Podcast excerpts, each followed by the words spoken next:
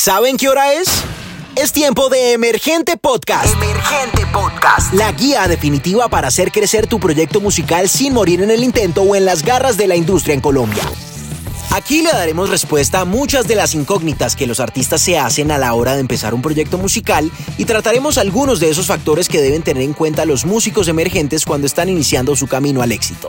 Por ejemplo, la importancia de la imagen, porque la música también entra por los ojos y hay que darle una identidad propia y un concepto claro a tu proyecto a partir de lo que reflejas como artista. Sí, me parece que es importante eh, la imagen en general, ¿no? La imagen no solamente es como la manera que te vistes, sino la presentación que le das a tus videos, la, presentación que le das a, tus redes sociales, a tus eh, conciertos, cómo llegas, cómo estás eh, en una rueda de prensa, como como te presentas ante el presidente de una compañía, en fin, todo tiene su momento y la música es parte del entretenimiento y el entretenimiento es eso. El manejo adecuado de tus redes, los recursos digitales y lo que transmites a primera vista es clave para que crezcas en la industria musical.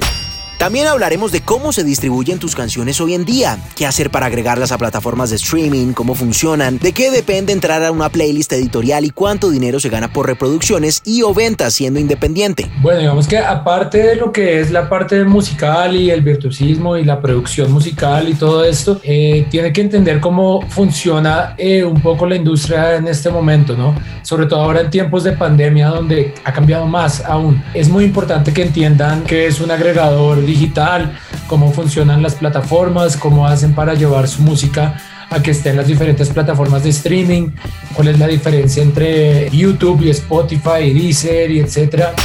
Ten en cuenta que la banda no son solo los músicos. Hablaremos de la creación de un staff, luces, ingeniería de sonido, seguridad, asistencia técnica, montaje, stage plot, entre otros roles fundamentales detrás de bambalinas. Yo pienso que todo proyecto debe tener un proceso, ¿no? Y pienso que también hay unos niveles. Entonces, claro, eh, inicialmente al artista le toca hacer todo y eso es muy interesante que lo aprenda a hacer, o sea, que sea su propio jefe de prensa, su propio manager, que le toque llegar a un venue y, entenderse con, con, el productor técnico y mirar a ver si las referencias que pidió en el rider sí van a estar y le están cumpliendo con eso.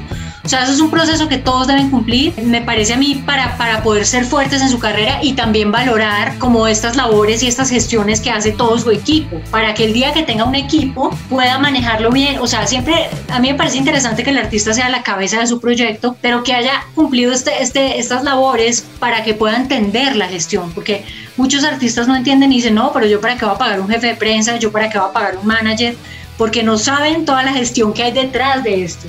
Muchos también dicen, no, pues yo para qué voy a tener un equipo de gente trabajando para mí, yo lo puedo hacer todo. Veremos la importancia de la figura que tiene un manager, cuál es la función de este, qué tipos de manager existen, cómo llegar a acuerdos legales, económicos e incluso personales con un personal manager o una casa de management. Bueno, un manager es, yo siempre pongo este ejemplo, es como si fuera medio el, papá o el, o el guía personal de la banda o del músico y pues y pasa por muchos lugares que es como el guía espiritual, el guía creativo, el guía de mercadeo, ¿sí? el guía es el que le busca el camino a la banda y lo va llevando de la mano además. ¿sí? Entonces el manager pues tiene que estar como presente en cualquiera de los procesos creativos.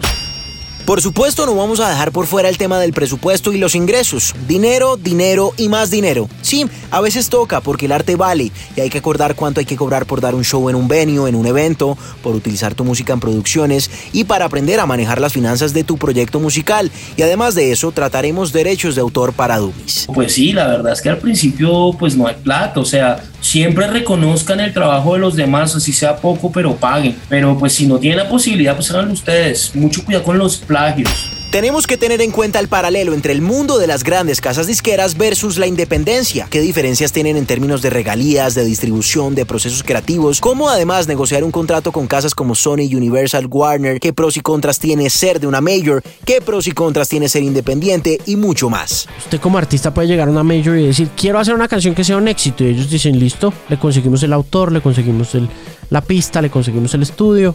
Vale tanta plata. Ahora, en muchas ocasiones ese acompañamiento es mucho más pro que con un independiente. Entonces el impacto de un independiente puede llegar a ser mucho menor que el de un artista en una major en el sentido de que el independiente no tiene ese acompañamiento profesional que en muchas ocasiones puede ser un, un garante de éxito.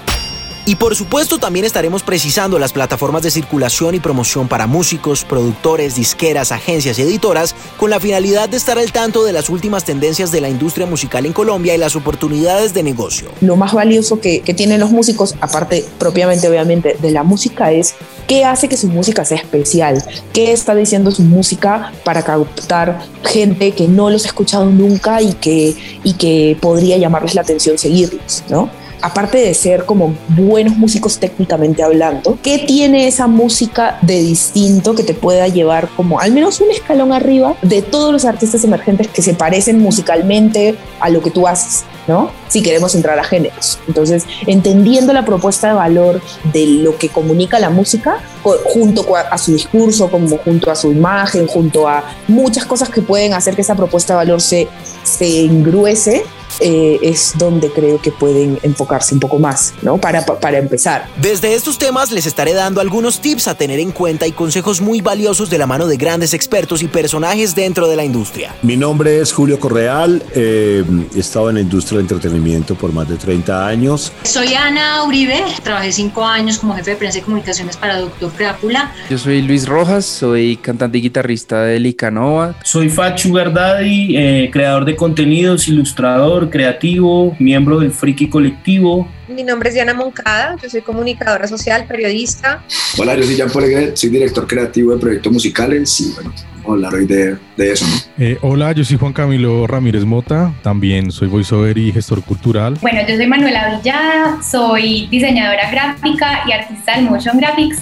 He trabajado con artistas como eh, como Tito el Bambino, como Friki Colectivo. Hola, mi nombre es eh, Juan Manuel Quiroz, eh, soy el gerente de booking de Discos de la Piña y también soy el director de Ucronio, que Ucronio es una plataforma de e-learning eh, sobre la industria de la música que también pertenece al grupo empresarial Árbol Naranja. Eh, bueno, mi nombre es Andrea González, terminé trabajando y liderando todos los proyectos de management de Árbol que, que son Nampa Básico, Juan Pablo Vega, Esteman, soy Emilia, Nena Rodríguez, como... y empezando la pandemia tipo marzo, me despedí de Árbol para irme al 100% con los Petit Felas y actualmente estoy con ellos como su manager. Mi nombre es Alejandro Marín, soy disjockey de la X más música, soy escritor, soy podcaster y de televisión. Eh, soy escritor también, ya creo que ya dije que soy escritor, pero bueno, ese soy yo. Así que los invito a este viaje donde aprenderemos a gestionar de manera adecuada nuestra banda, nuestro proyecto solista, nuestra carrera como artistas y mucho más. Bienvenidos a Emergente Podcast. Emergente Podcast.